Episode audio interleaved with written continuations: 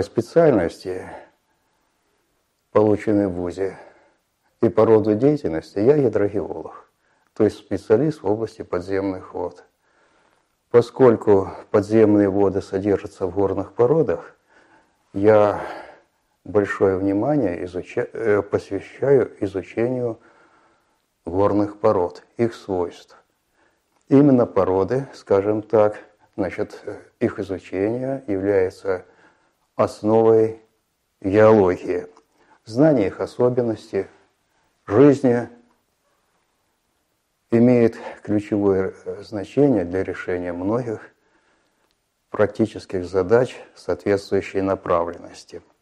Горные породы являются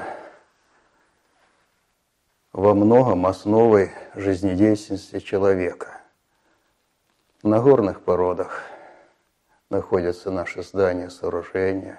Из них мы создаем, используя как строительные материалы. Горные породы дают нам разнообразные полезные ископаемые, пищу. Многим мы им обязаны. Одновременно они создают нам, что естественно, определенные проблемы. Поэтому, чем больше мы горные породы, чем лучше мы горные породы знаем, тем лучше для наших. И поэтому все силы прилагаем к изучению горных пород. В большинстве своем горные породы являются твердыми породными телами значительного размера.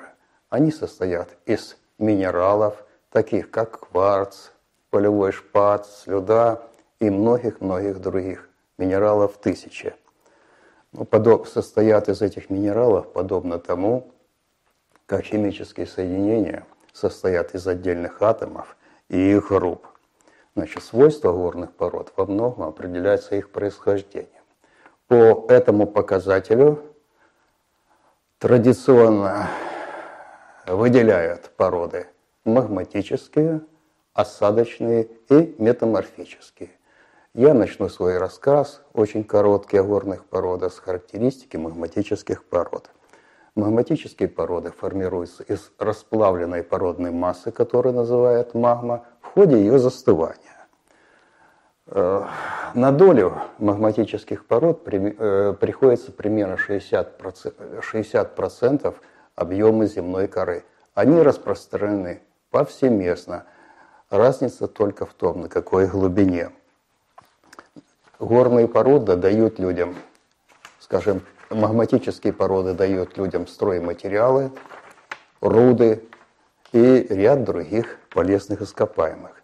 В зависимости от, от условий своего образования они делятся на глубинные или иначе интрузивные, те, которые застывают из магмы на большой глубине, и фузивные, которые застывают из магмы, излившиеся на поверхность. Характерной чертой интрузивных пород является их кристаллическая структура. Часто видны отдельные, даже очень крупные кристаллы, что можно видеть, например, на примере облицовки ростовских переходов. Для эффузивных пород структура характерна больше или скрыта кристаллическая, которая видно под микроскопом, или даже стеклянная. В составе горных пород преобладают различные силикаты – как ни странно, это меня до сих пор поражает, но бывают магматические горные породы, состоящие из карбонатов кальция и магния. Казалось бы, карбонаты должны разлагаться при высоких температурах, но тем не менее.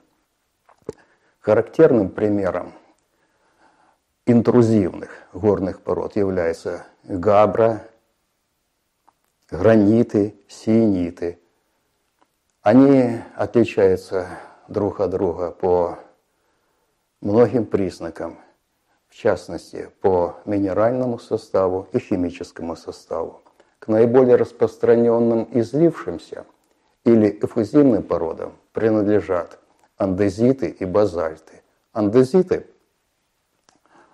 слагают часто конусы вулканов, вулканических построек типа Казбека, эльбруса. Базальты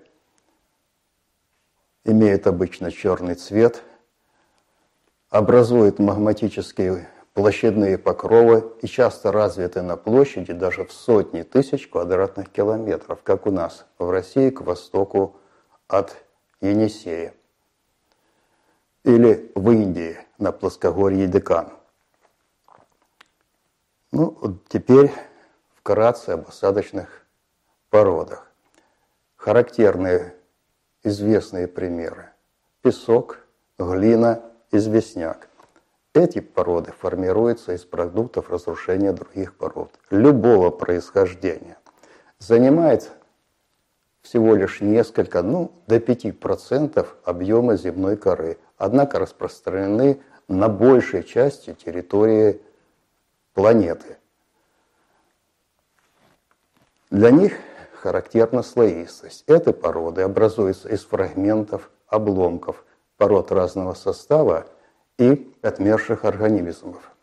Так, на песках, глинах и известняках-ракушечниках находится город Ростов-на-Дону, город Новочеркасск.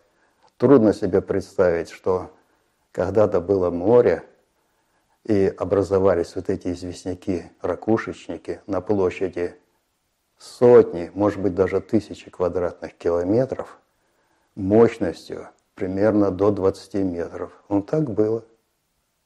Трудно представить, как это можно, могло произойти. Также осадочные породы создаются в результате выпадения растворенных веществ из воды. Пример такой – поваренная соль, которая формируется в знаменитых озерах Эльтон и Баскунчак в Прикаспии. С осадочными породами связаны разнообразные полезные ископаемые. Я хочу обратить внимание, э, выделить прежде всего такие полезные ископаемые, как уголь и нефть. Уголь потому, что я активно занимаюсь вопросами угленакопления, угольной гидрогеологии. Разработано несколько теорий происхождения угля. Первая из них по времени, наверное, появления – это образование угля из торфа на месте его произрастания. Вторая теория. Уголь образовался из фрагментов разных растений, которые вынесены потоками воды в разные ловушки. Эти теории конкурируют между собой, но, скорее всего, обе теории правы, единственное, что в каких обстановках, в какой области определения. Существует две основные теории происхождения нефти. Первая из них. Нефть образовалась в морских водоемах, из захороненных остатков различных организмов. Вторая теория. Нефть имеет неорганическое происхождение. Она выходит, восходит знаменитому Дмитрию Ивановичу Менделееву. Идея следующая. В ловушке поступают из глубин Земли различные углеводороды. Там они накапливаются – и доходят до наших дней, до нас в виде нефти. Есть, как курьез, и космическая теория происхождения угля и нефти. Все это выпало из космоса, сконцентрировалось, удачно захоронилось, дожило до наших дней. Но я думаю, что это курьез. Теперь несколько слов о метаморфических породах. Их название говорит о способе их образования. Они образовались из других пород в результате метаморфозы, то есть преобразования под воздействием больших давлений и температуры. В результате этих преобразований изменяется облик пород, их минеральный и химический состав, и очень часто появляется так называемая сланцеватость. Такое ощущение, что породы сложены, как будто сложены из отдельных пластин. Такое характерное явление. Типичные представители. Мрамор, в котором даже видны следы, так сказать, часто бывают видны э, следы материнской породы. Раковин там разные и так далее, и так далее. Дальше гнейс, кварцит, э, кристаллические сланцы. С этой группой пород связаны практически те же самые полезные ископаемые, что и с породами магматическими. Геологи знают очень много о горных породах, стараются углублять эти знания, что дает большую практическую отдачу и наполняет смыслом их и нашу жизнь. Спасибо.